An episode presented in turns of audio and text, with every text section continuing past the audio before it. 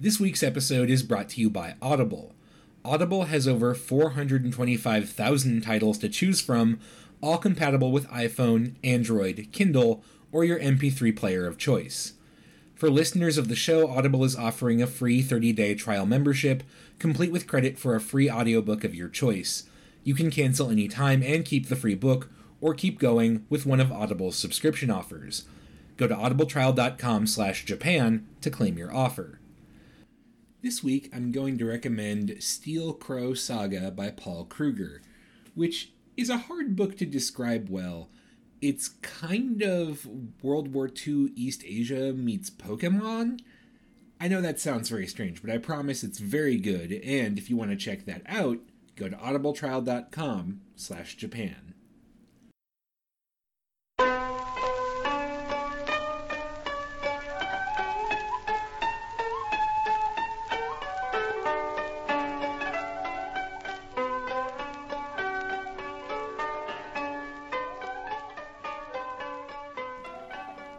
Hello and welcome to the History of Japan podcast, episode three hundred thirty-one, In the Beginning, Woman Was the Sun, part three. One of the things that comes up a lot in discussions of twentieth century Japan is just how much we should consider the Second World War to be a turning point. It's certainly accurate, for example, that a lot of the roots of post-war Japan's economic success lay in the pre-war era, with planning policies used to develop Japan's overseas empire, which were then applied at home. It's also true that a surprising number of politicians and bureaucrats were able to survive involvement in the wartime regime and continued to be leading political figures at home. At the same time, it's equally undeniable that the post-war era represented a pretty radical break from the past in quite a few sectors, if nothing else, the demolition of powerful institutions like the imperial military or the home ministry, which had been so dominant in the landscape of the pre-war era, radically redrew the map of Japanese politics. Still, most fields of Japanese society found themselves somewhere in the middle between continuity and change. The world of Japanese feminists was definitely one of those in-between areas. On the one hand, the end of the war and the American occupation brought dramatic shifts to Japan. For example, the legal system of the pre-war era severely disadvantaged Japanese women, as it privileged the role of the male head of household as the dominant force in the life of the family. These old law codes were thrown out. The position of family head became a symbolic and legally unimportant one, as a new Americanized legal code which emphasized individual rights and freedoms was imposed. Then, of course, there was the Constitution drafted by the Americans in one week in February nineteen forty-seven and adopted without change by the Diet and the Emperor later that year. Among its many provisos were bits like Article twenty-four, marriage shall be based only on the mutual consent of both sexes and shall be maintained through mutual cooperation with the equal rights of husband and wife as a basis. With regard to choice of spouse, property rights, inheritance, choice of domicile, divorce, and other matters pertaining to marriage and family, laws shall be enacted from the standpoint of individual dignity and the essential equality of the sexes. Or Article fifteen, which read in part, universal adult suffrage is guaranteed with regard to the election of public officials, essentially legislating women's right to vote at a stroke. Or probably the most sweeping change, Article fourteen, all of the people are equal under the law and there shall be no discrimination in political, economic, or social relations because of race, sex, creed, social status, or family origin.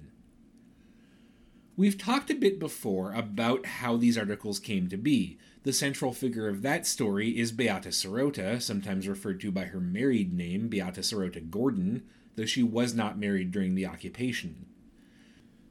Beate Sirota was an Austrian Jew whose family had fled Europe during the nineteen thirties, eventually making their way to Japan. She spent her childhood in Tokyo and developed a fluency in Japanese, but eventually left Japan for college and settled in the States, where she naturalized as a citizen. her folks stayed behind and actually ended up passing the war in Japan. Once the war ended, she signed up to serve in the U S occupation, which was desperate for anyone who could read and write Japanese to help, you know, actually run Japan, particularly since the command levels of the occupation were deeply suspicious of anyone who had spent time as a diplomat or attaché to the American embassy in pre-war Japan. Those old Japan hands, as they were often called, were often voices of caution against trying to rewrite too much in Japan too quickly, and were thus viewed as too attached to the old Japanese system and largely blocked from active involvement in the occupation. But of course, that also closed off a lot of expertise on the country, while creating openings for people like Beate Sirota, who did not have formal diplomatic or government training, but did have a B A, fluency in Japanese, and a willingness to help out. Sirota ended up in the government section of the occupation, and from there was assigned to the committee responsible for drafting the Constitution. Remembering back to her own experiences of pre-war Japan, she became convinced that the laws protecting women had to be written into the Constitution itself. That was the only way to guarantee they could not be challenged or overruled, particularly given how many old guard leaders from pre-war Japan were still around. And she was able to convince her higher-ups, most notably the American in charge of the drafting process, Colonel Charles Kades, to back her up. Now, Beate Sirota Gordon's role in shaping the Japanese Constitution is indisputably important. She is a central figure in post-war Japanese history for that reason. However, she is not the only figure in the story of how the occupation helped change Japanese feminism. Indeed, in a lot of ways, her contribution came at the end of a much longer struggle. You see, as early as nineteen forty-five, the American planners of the occupation had included alterations to the status of women in Japan as a part of their long-term vision for remaking Japanese society.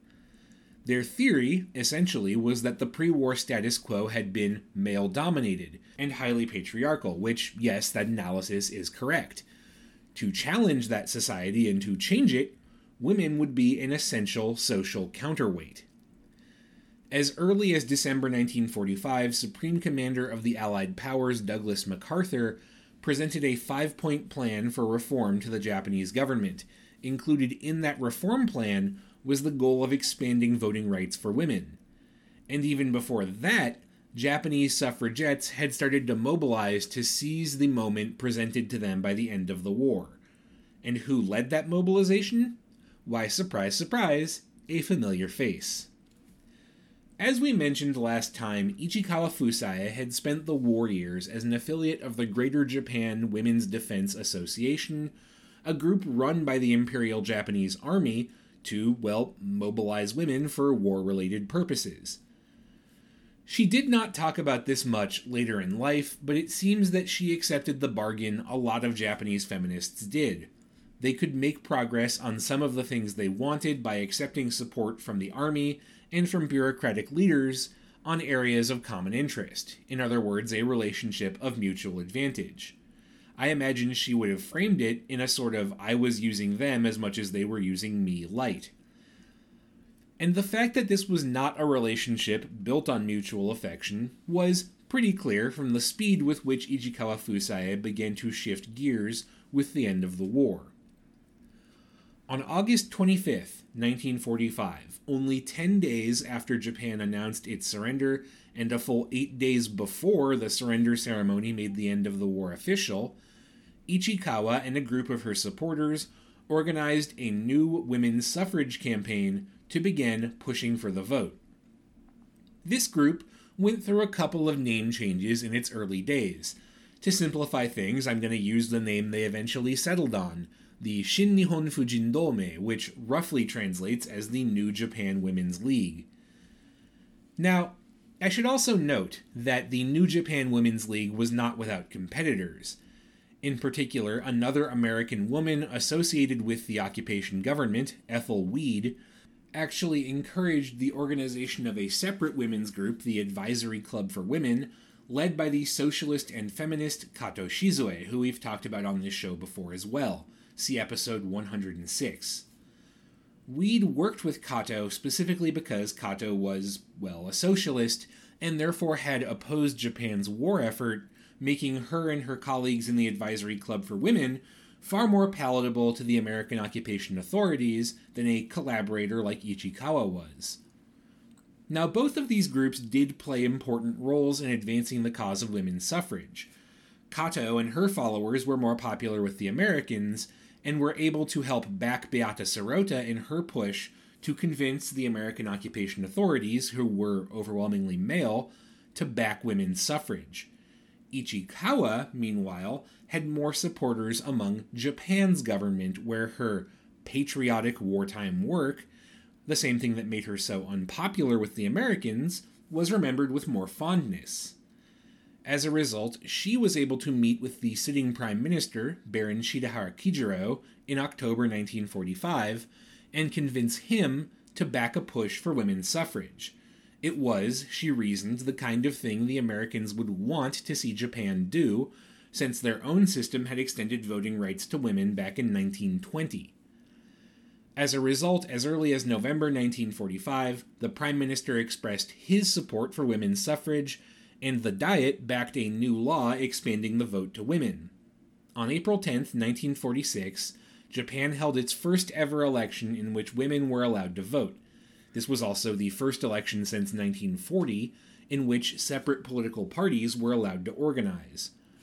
With seventy-two point one percent voter turnout, women not only showed up to the ballot box, they also sent women to the Diet for the very first time.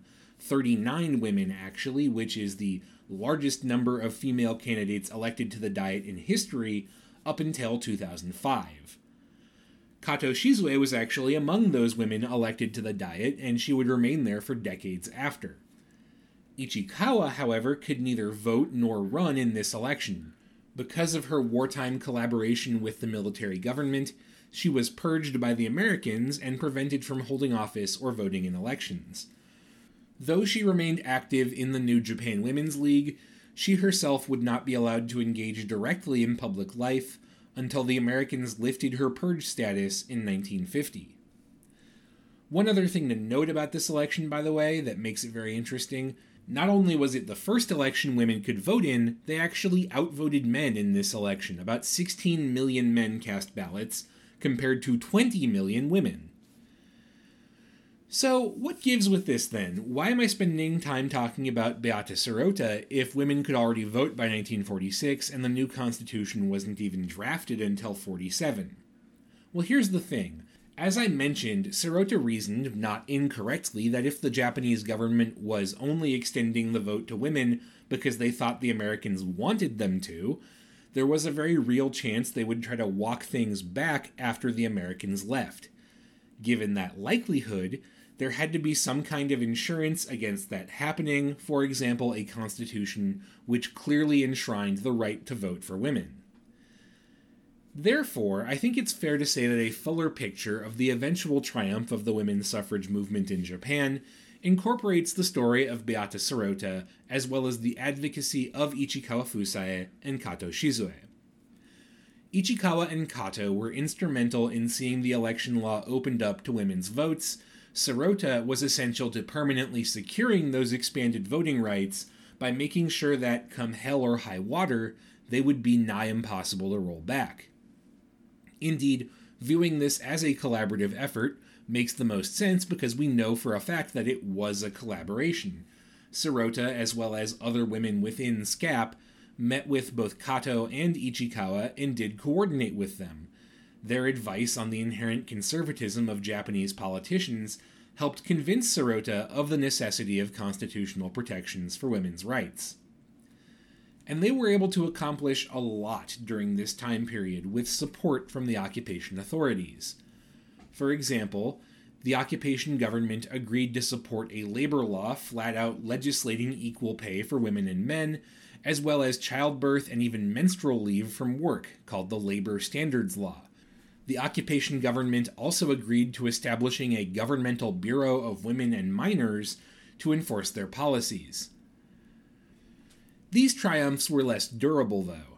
That law, which is still on the books, was written in vague enough terminology that it was pretty easy to ignore. The law prohibits discrimination on wages based on gender, but not, for example, discriminating in terms of job role based on gender, which can then be an excuse to pay different wages. The Women and Minors Bureau was, meanwhile, subsumed by the Ministry of Labor and relegated to a pretty minor role, all of which, by the way, supports the analysis of Beate Sirota, Ichikawa Fusae, and Kato Shizue that, given the chance, the Japanese government would try to roll back occupation-era reforms for women. So that's a little bit of what changed for women during the American occupation. Now I want to focus back in on our main characters, so to speak, starting with Ichikawa. So Ichikawa Fusae's political dream was finally complete. After almost four decades in the service of the cause of women's suffrage, she'd finally managed to see it done. So now what? Well, even while she was purged, the first women, by the way, to be removed from politics in this way, she remained active in the New Japan Women's League, which eventually renamed itself to the Japan League of Women Voters, and very consciously modeled itself on the American League of Women Voters, and which aimed to fulfill a very similar function, mobilizing women politically to vote now that they had the right to do so. At the same time, Ichikawa began branching out into other causes as well. The original cause of her break with Hiratsuka Raicho had been Ichikawa's focus on suffrage first, but now that was accomplished, and Ichikawa began to get involved in other forms of activism. For example, she was an early member of the political movement to outlaw licensed prostitution in Japan, which she and many other female activists viewed, not without good reason, as extremely exploitative in its treatment of young women. She was also active in the anti-rearmament movement, which sought to counterbalance increasing American pressure for Japan to develop its own military forces. Ultimately, though, engagement in politics remained her passion, and in nineteen fifty-three, having been finally removed from the purge lists banning her from politics, Ichikawa got her chance to engage just about as directly as it is possible to do so. In nineteen fifty-three, Japan held its third ever election for the upper house of councilors, which originally had been an unelected house of aristocrats and nobles, and which had repeatedly stymied efforts in the twenties and thirties to expand legal rights for women. However, the Americans and their constitution rewrote the rules for the House of Councilors so that now it was reworked into an elected position similar to the U S Senate. Ichikawa decided to stand for the House of Councilors as an independent for the city of Tokyo, and even without any party machine behind her, she won. And she kept winning, too, all the while remaining an independent, except for one brief period in the early seventies where she lost her seat and then regained it. Ichikawa Fusae would remain in the Diet from nineteen fifty-three until nineteen eighty-one. Ichikawa's role as a Diet woman is interesting. On the one hand, she championed some very important causes. Among other things, she remained active in the peace movement, working hard to rebuild relations with Japan's neighboring states, and actively lobbying against the expansion of the military and for stronger social safety nets to help lift Japan back out of wartime poverty. She also made clean electioneering a big part of her platform, constantly refusing any large donations or gifts from politicians or from political groups, and pushing for stronger election laws around money. And she made it her goal to lift up other women in politics. One of her most famous political recommendations was to advance the career of Ogata Sadako, an American-educated Japanese woman with a P H D in international relations. Ichikawa was instrumental in getting Ogata's career started by arranging for her to become Japan's representative in the United Nations General Assembly. Ogata would go on to become one of Japan's most famous diplomats. On the other hand, Ichikawa's practical accomplishments were somewhat limited. Though she was not a party member, her politics put her more in line with the opposition socialists than with the dominant conservative liberal Democrats, and as a result her actual influence over legislation was, well, somewhat minimal. Though she remained a popular figure among Japanese women, her attempts to change election laws to make them cleaner did not succeed. See literally the entire career of Tanaka Kakuei for examples. Still, she was a remarkably successful politician for the length of her political career, if nothing else, and she remained active in the Diet well into nineteen eighty, and won re-election in that year, by a crushing margin to boot. However, the very next year she had a heart attack, and died in February nineteen eighty-one at the age of eighty-seven. What about Hiratsuka Raicho? We left her largely withdrawn from the political sphere and having turned to home life, thanks in part to ill health. And that's largely where she would stay. In the nineteen thirties, she'd moved out to the Japanese countryside in the face of her declining health. Unlike Ichikawa Fusae, she never ended up joining any of the state-sponsored women's groups to support the war effort. That meant she didn't have the kind of political taint on her that Ichikawa did. She was never purged from government. But it also meant she fell largely off the radar. Indeed, it's worth noting that Hiratsuka had been the one fighting in the twenties for increased protections for Japanese mothers, but it was Ichikawa and the other feminists who engaged with the wartime government who actually got those kind of laws passed. Where Hiratsuka did stick to her causes, they proved largely unsuccessful. Well into the nineteen thirties, she continued to fight for laws banning Japanese men with S T Ds from getting married. Which, hey, I can see the rationale, but her logic was grounded in a kind of awkward field. She argued that S T Ds were a detriment to Japan from the perspective of eugenics, a weird pseudoscience that is about trying to breed humans the same way that we breed livestock to improve desirable traits. And eugenics as an ideology has a long history in the modern era, and most of it is pretty dark stuff because of the kind of things people unthinkingly label as undesirable. That argument, rather unsurprisingly, did not gain a lot of traction, so Hiratsuka stuck to farm life, occasionally going out and giving lectures, but largely staying out of the spotlight. Indeed, even after the war ended, she continued to do so. Ichikawa actually offered Hiratsuka a spot in the New Japan Women's League, a chance to mend fences from the nineteen twenties. But Hiratsuka was uninterested in returning to public activism at that level, and refused to take it. Only in nineteen fifty did she return to the direct world of political activism, and that was due not to anything related to the cause of feminism, but the cause of peace. Specifically, in summer of that year, war broke out on the Korean Peninsula, and all of a sudden, things were looking tense. You have to remember, nineteen fifty was the start of the Cold War.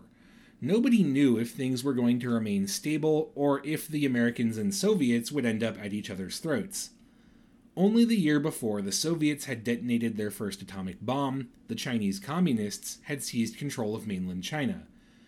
A clash between Soviet and American-backed regimes was now happening on the Korean Peninsula, and who is to say what the end result could possibly be? In that atmosphere, Hiratsuka decided to try and take a stand against the escalation of war.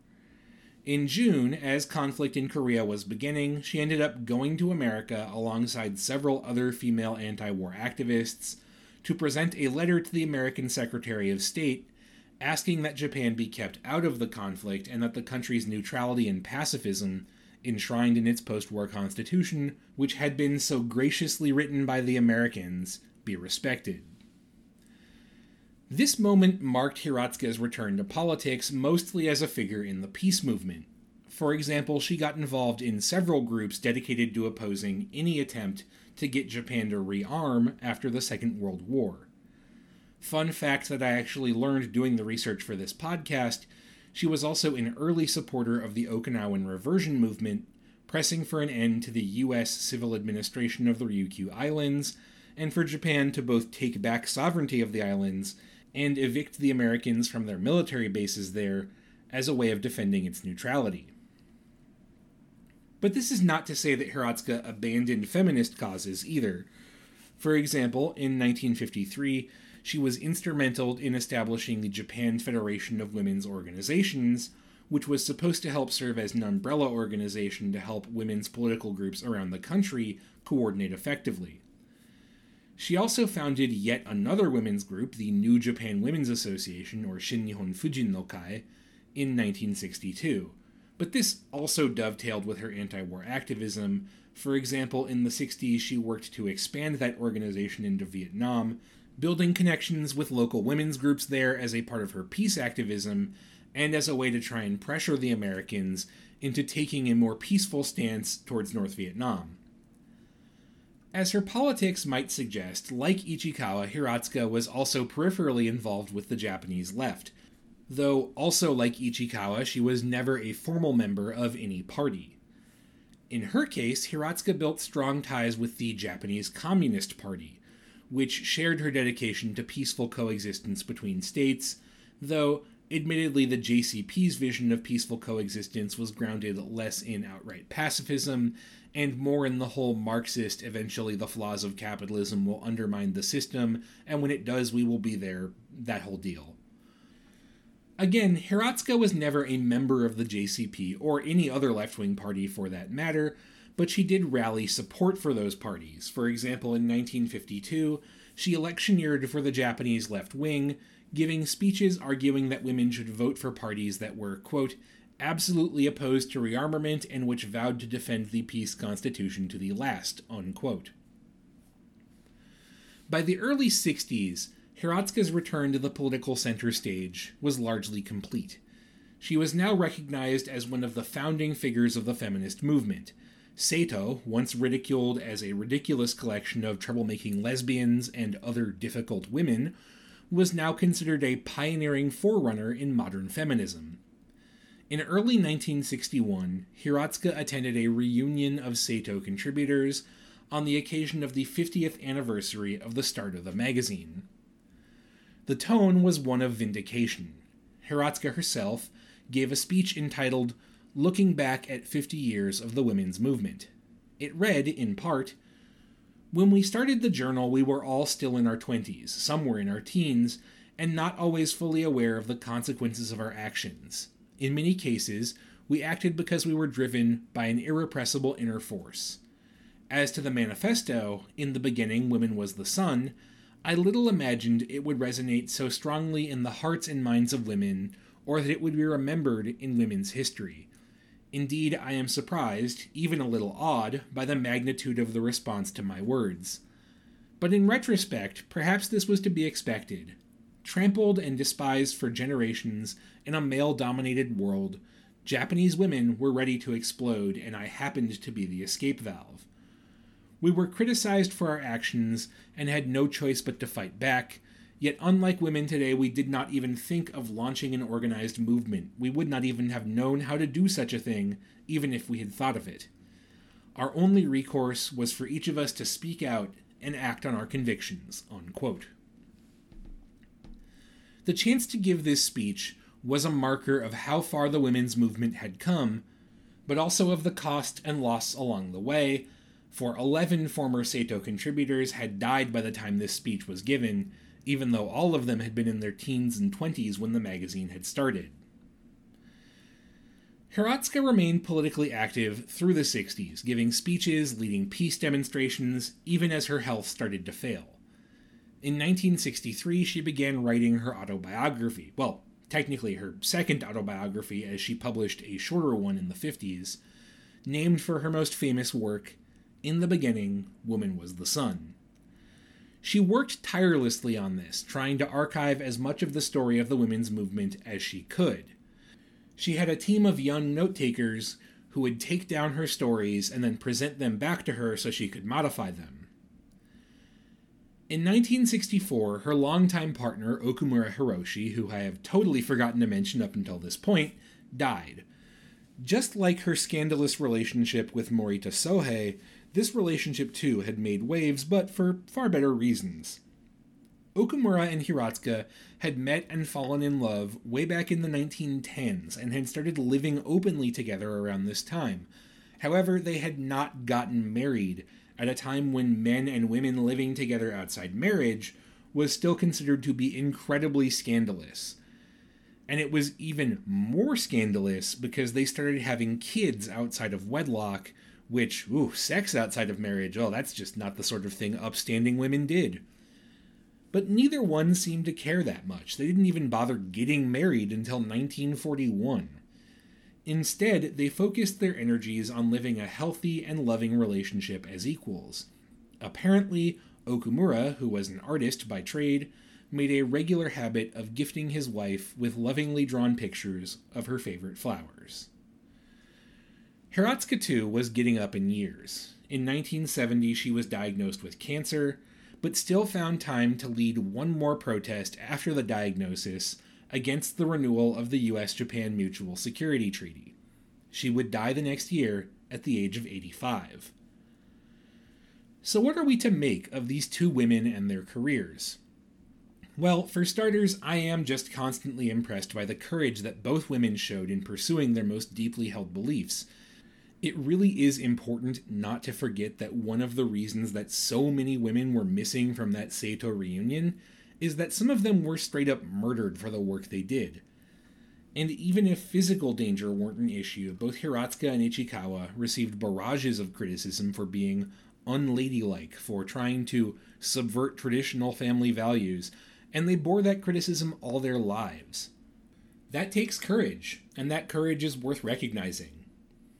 At the same time, neither of these women were perfect.